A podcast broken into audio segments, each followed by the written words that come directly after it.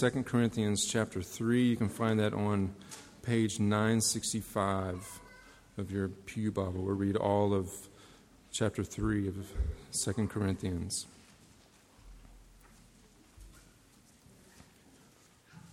Are we beginning to commend ourselves again, or do we need, as some do, letters of recommendation to you or from you? You yourselves are our letter of recommendation, written on our hearts to be known and read by all.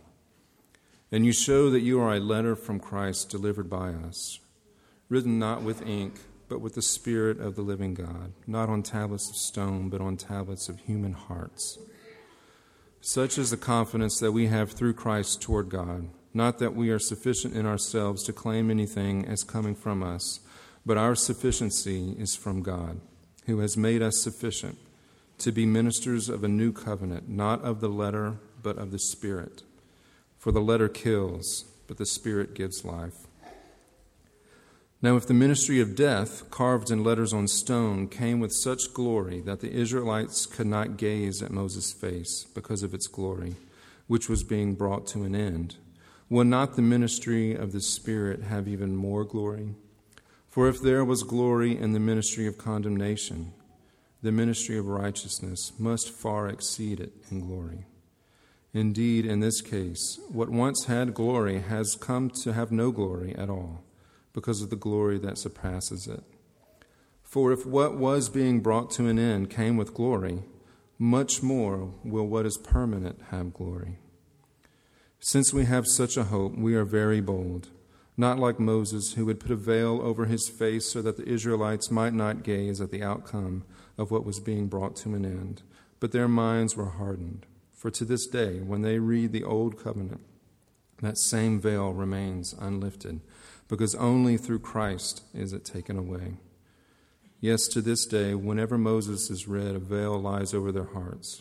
But when one turns to the Lord, the veil is removed. Now, the Lord is the Spirit, and where the Spirit of the Lord is, there is freedom. And we all, with unveiled face, beholding the glory of the Lord, are being transformed into the same image from one degree of glory to another. For this comes from the Lord, who is the Spirit. This is the word of the Lord.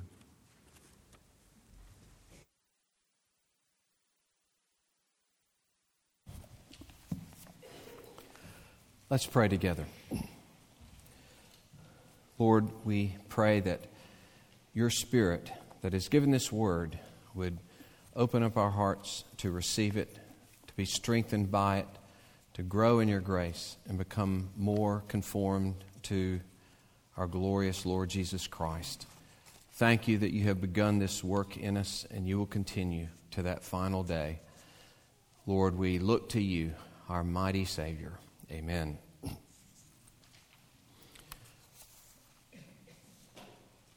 Uh, Harrison Ford has is pretty popular in some of his movies. Of course, I was introduced to him in Star Wars, and then later uh, again saw him in the Raiders of the Lost Ark. So he's seen, he's, he has some of these gigantic blockbuster movies, but the movie that I like most that he did is a little movie called Regarding Henry. In this movie, he plays an attorney, a, a trial lawyer who is despicable and ruthless. Not to say that other trial lawyers are that way, okay? Just saying he was that way. mean spirited, underhanded. He wasn't really out for justice, he was out for economic gain. He'd do anything to anybody to get it. And he was a philanderer, hated his wife, mistreated her, mean to her. So he's in this store early, pretty early in the movie. You get a little glimpse of everything that he is. And he's in this little uh, small 7 Eleven kind of store. And a guy is robbing the store. And he is going to kind of full of himself a little bit. And so he goes over and starts talking to this guy, trying to explain to him why you need to put the gun down. Let's just calm down. Let's don't get this out of hand, you know. And suddenly, the guy just pulls up his little gun, shoots him in the head. Bam. Well, he wakes up uh, uh, unable to walk, unable to speak, unable to do anything, and slowly goes through uh, rehabilitation. And he begins to be able to walk and talk. He comes home and has to be taught to read by even his daughter.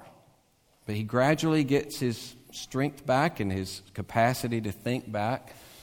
He remembers nothing. His wife is a stranger to him, his daughter is a stranger. He remembers nothing of his former life. But the most remarkable thing about him is that in his new life, he becomes this affectionate, loving man who also loves justice and loves the truth. As they sent him to his office later on in the movie, just to kind of tool around and see what you can do, and he starts going around all of his files and is just devastated to see what he was because he can tell what he did. And he starts working then to rectify and change everything he had done before. So you'd really have to say for Henry, there was a death to the old Henry, wasn't there? Nearly died completely physically. But he, he died in a sense, and he was raised, wasn't he, to a whole new life. And this is the Bible's picture of what happens in a believer's life. There's the critical need that we have, just like Henry. He was very much in need of the reconstruction of his life, though we know he would never would have changed outside of what happened to him.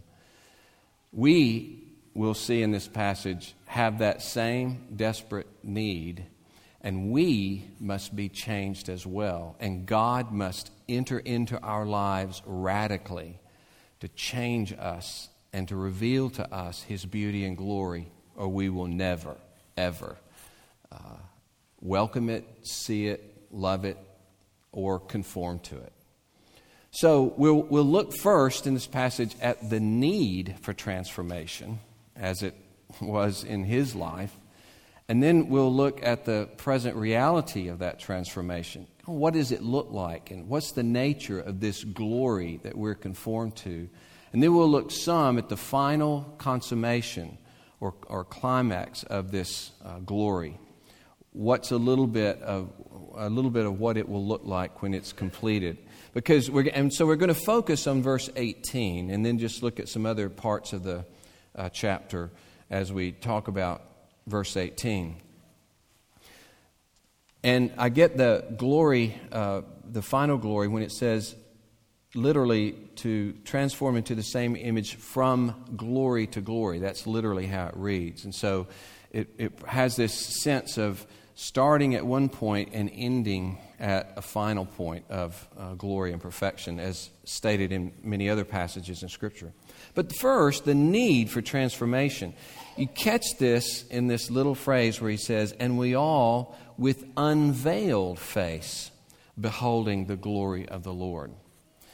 Now, this comes as you've heard it read that the but Moses had a veiled face, but this really represented and was a kind of picture of the veil over the hearts of the Israelites.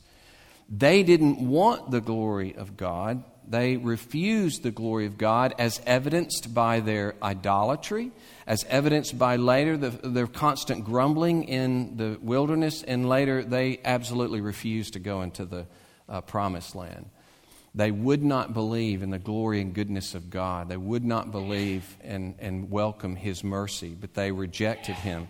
So there was this veil that prevented them from seeing and loving and adoring the glory of God. Paul goes on, if you look with me in chapter 4, to say that veil, well, first, it, we did read that the veil still remains uh, on their hearts for the, this day, verse 14. They read the Old Covenant, the veil's still there. But then he talks about his own gospel. In chapter 4, verse 3, he says, Even if our gospel is veiled, it is veiled only to those who are perishing.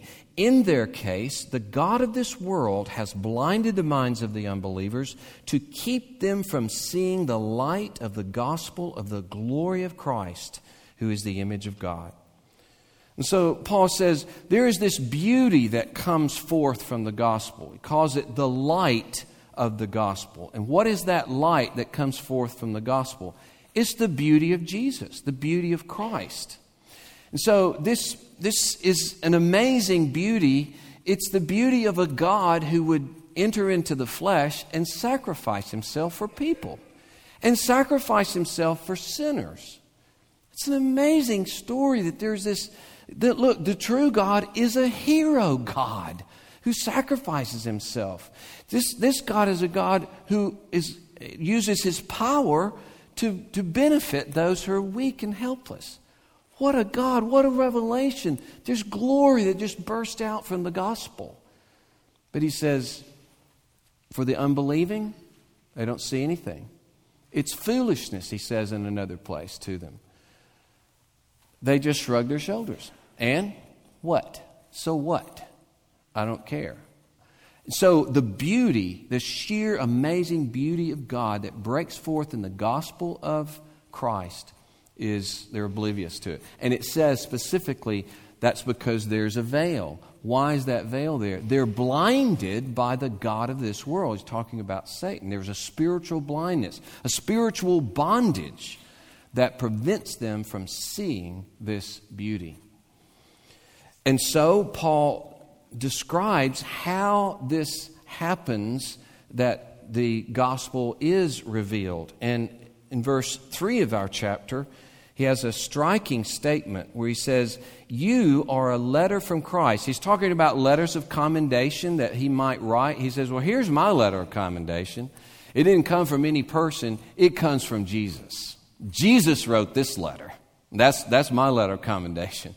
Christ wrote this letter, and he did it not with ink, but he did it with the Spirit of the living God. And he didn't do it like the, God did in the Old Testament on tablets of stones. He did it on the tablets of human hearts. And that word human is better translated fleshly. For instance, in Romans 7:14, Paul says, "The law is spiritual, but I am fleshly or carnal." He's distinguishing between the spiritual good nature of the law and his fleshly nature as an unbeliever. And so it's saying that on a fleshly heart, okay, a heart lost, a heart broken, that's where God inscribes by the Spirit his new life. That's where God inscribes the glory of Christ.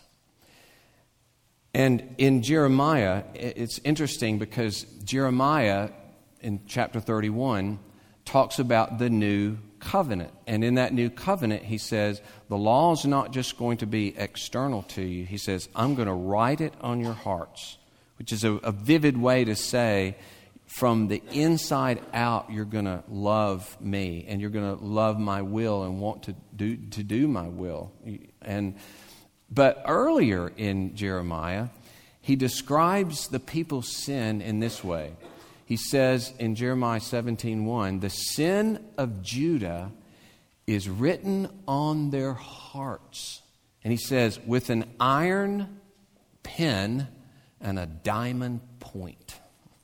So you, you get that feel that this was just etched into their hearts sin, deep and wide, uh, uh, the, the, the writing of sin into their life. I liken it to a wall that has repulsive obscenities and slanders and vulgarities written on it. There's the human heart. That's what Paul's saying. Yeah, that's, that was the writing on our heart. And you see, God, that's the only heart He can find, okay? a broken, ruined heart, defaced heart by sin. That's what he finds. And he comes by his Holy Spirit and begins inscribing glory into that heart. That's encouraging because it means no matter where you are, what you've done, how broken you are and lost, that has nothing to do with anything. It doesn't matter how dark and black your heart is. When God takes by the Spirit begins to inscribe on your heart a new program, in a sense, is written. A new destiny is written. New desires are written. A new course for your life is written. It's done by the mighty power of God. He puts it in creation terms later in chapter 6 when he says this God, who said, Let light shine out of darkness, has shown in our hearts to give the light of the knowledge of the glory of God in the face of Jesus Christ. And you see the purposeful reference to creation. Or how in the world can there be light in creation? Except that God just speaks it into being and there's light, where there couldn't have been otherwise. And he says, same way in the human heart. You're blinded, your heart is etched in sin, defaced, and He shines the glory of Christ into your heart.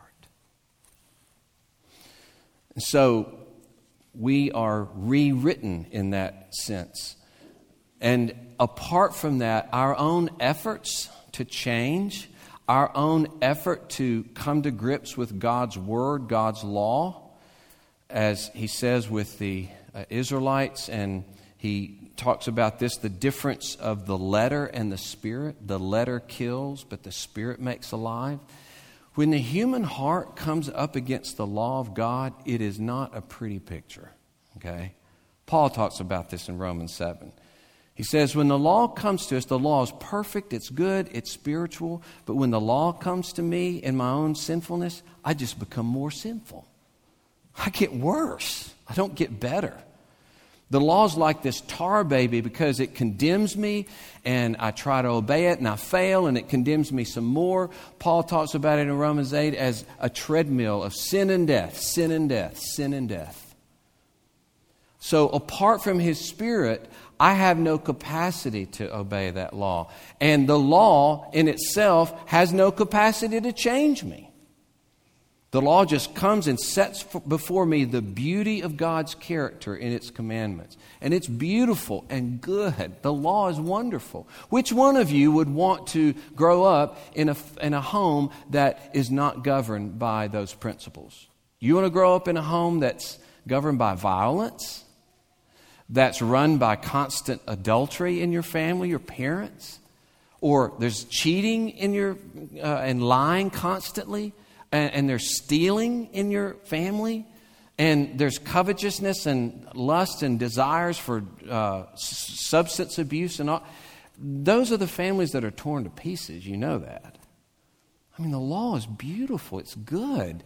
And those are just the main parts of it. It, it, it has so much about it that's beautiful and good. But when that beautiful and good law hits our hearts, it's not good. Israel's an example in two directions. First, Israel showed its response to the law in its idolatry. I'm not going to have you. I'm going to refuse your law, and I'm going to live for myself and make my own gods. Then, after the exile, they were exiled for their idolatry. After the exile, they were put away their idols and they were really careful to obey God, but then it ended up being the hypocrisy of Phariseeism. And in, and in this case, they so thought that they were obeying the law that they didn't need God's mercy, they didn't need His forgiveness, they didn't need to trust in God because they themselves were keeping the law and they were doing a good job with it. And you see, either one of those is our heart refusing the goodness and glory of God, either by licentiousness and lust and, and, uh, and idolatry, or by so obeying the law, we don't need the mercy of God and the goodness and glory of God. Either way, we're rejecting God. That's the human heart with the law of God. And it's only when the Spirit begins to change us, when the Spirit begins to rewrite our hearts, when, in the words of Ezekiel, He takes out the heart of stone and puts in us a heart of flesh, a living heart, a responsive heart uh, to His Word. And so, we trying to change ourselves, trying to just be different, better people, it's really a lot like plastic surgery. You know, we, we see, we've seen many, many times, and you've seen it too, that surgery did not go well, you know. And sadly, that's us trying to repair our life, trying to fix the sin in our life. It won't be fixed. It's just going to get worse and worse and worse. It's a tar baby that just you stick to it worse and worse, and there's sin and death. It is the grace of God, it is the Spirit of God that sets us free. It is the mercy of Christ that sets us free. And so, it says here that there, there's freedom where the Spirit is in verse 17. And that means freedom from our uh, hardness of heart, freedom from this veil covering us, so that now, by His grace, we, with unveiled face, are beholding the glory of the Lord. We're really seeing the glory of the Lord because He has begun to inscribe that glory on our hearts, and we have begun to love that glory. So that expresses the great need that we have of this change that much of this chapter is, is speaking of. But then there's this process that we see. We are being transformed, so there's this continual process, and we are transformed because we are seeing the glory of the Lord.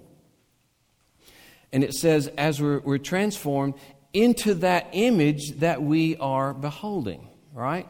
So we're seeing His glory, and that glory is changing us so that we're beginning to take on that glory. It is an amazing thing that He can say of you and me right now that glory is marking our life. But that's, that's what He says. Now, where is the glory to be seen? Where do we behold it? Well, we've seen that, haven't we, in verse 4. It's the gospel of the glory of Christ. And so in the gospel, we see this glory of Christ displayed to us. Paul talks about this in Ephesians 3 8, where he says, uh, he speaks of the unsearchable riches of Christ. He says, That's what I preach. That's the fundamental message the unsearchable riches of Christ. Okay? Or here, the glory of Christ is what I preach. Then he gets more specific in 1 Corinthians uh, chapter 1 and 2, where he says, I preach Christ and Him crucified, or I preach the cross. In fact, he says, This is basically what I preach Christ and the cross, as we basically end every sermon with Christ and the cross, right? In the Lord's Supper.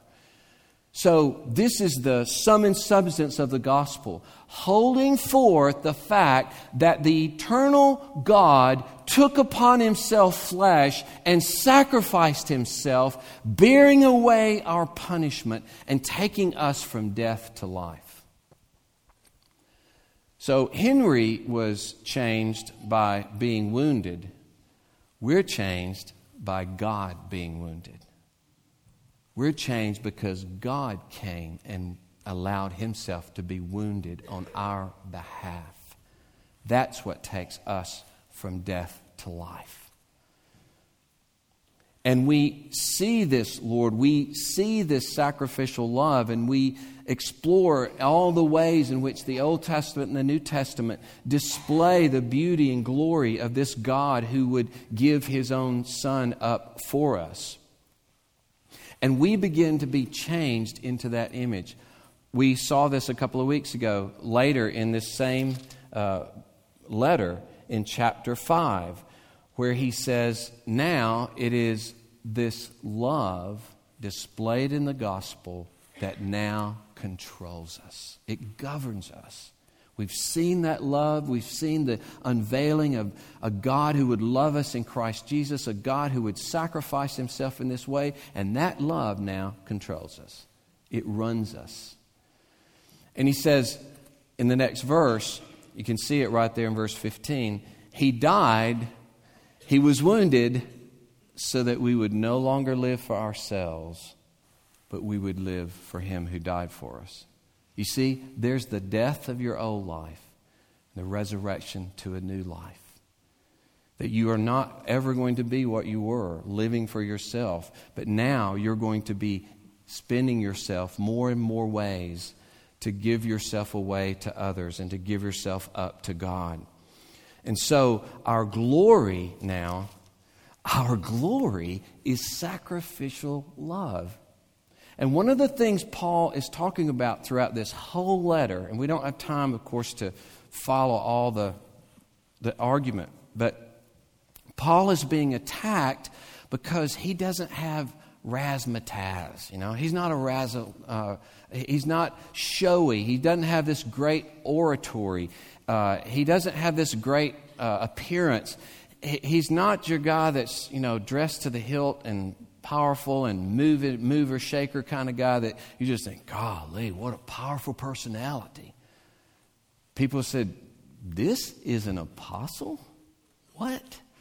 And Paul's using this contrast of Old and New Testament to show you got to fix your eyes on what real glory is.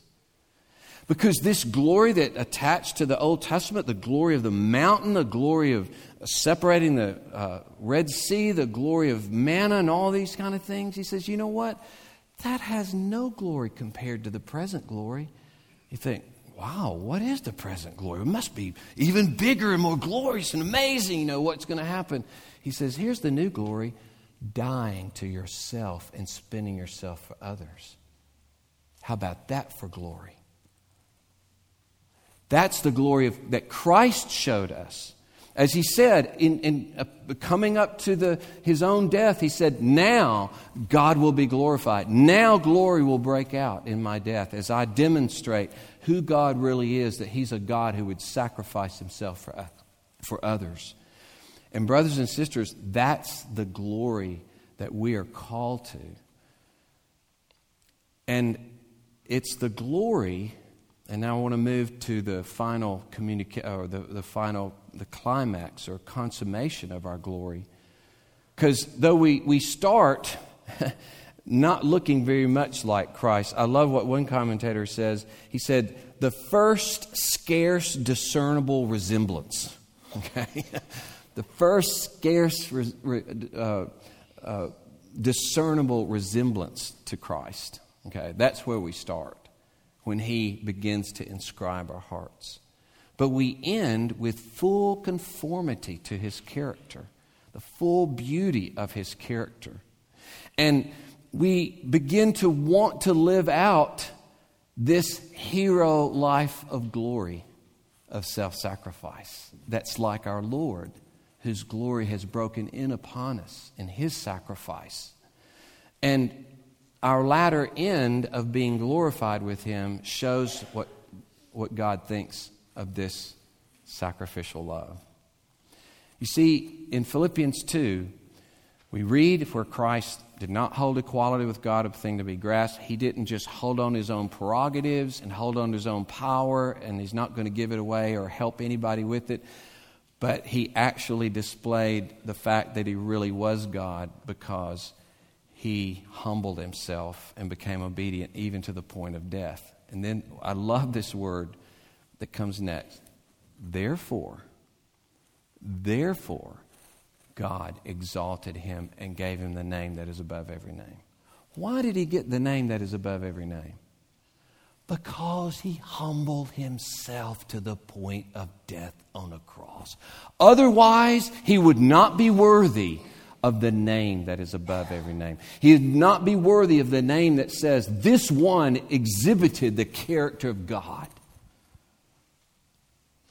And in heaven, he is celebrated in that way. In Hebrew, uh, Revelation chapter 5, he was talking about who's worthy to open the scrolls, and the scroll meant who's going to govern history, okay? Shorthand for what was going on. And John's up there, he's having this vision. One of the elders said, Weep no more. Behold, the lion of the tribe of Judah, the root of David, has conquered, so that he can open the scroll and its seven seals. So he hears about the lion of Judah. And he's filled, of course, with expectation, and he turns and he sees a lamb. Isn't that marvelous? Who is the kingly lion? He's the lamb. And he's the lion because he's the lamb, you see? He's the kingly lion because he's the gracious lamb. And you see, if we're going to be made kings and queens one day to rule the new heavens and the new earth, which we're told, do you know what? Every single one of those kings and queens will have been a gracious, humble, self self sacrificing person to some degree. That's what royalty looks like in this world. That's what glory looks like. No matter what anybody says, and no matter what health and wealth cries about, you got to have all this stuff and your life's going to turn out well. Tell that to the martyrs. Tell that to the people who've had their heads cut off. Glory is sacrificing yourself for others. That's the glory of true kingship and royalty. The future kings and queens walk after the pattern of Jesus. And it means in this life, as Jesus said in John 15, talking about that sacrificial love in particular, saying, here's the one commandment, the commandment you love as I've loved you. That means sacrificial love, okay? He says, I've told you these things so that my joy would be in you and your joy will be full.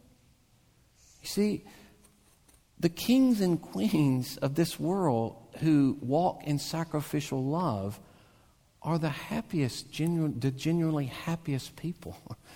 They're full of the rich joy that Christ Himself knows in His sacrificial love.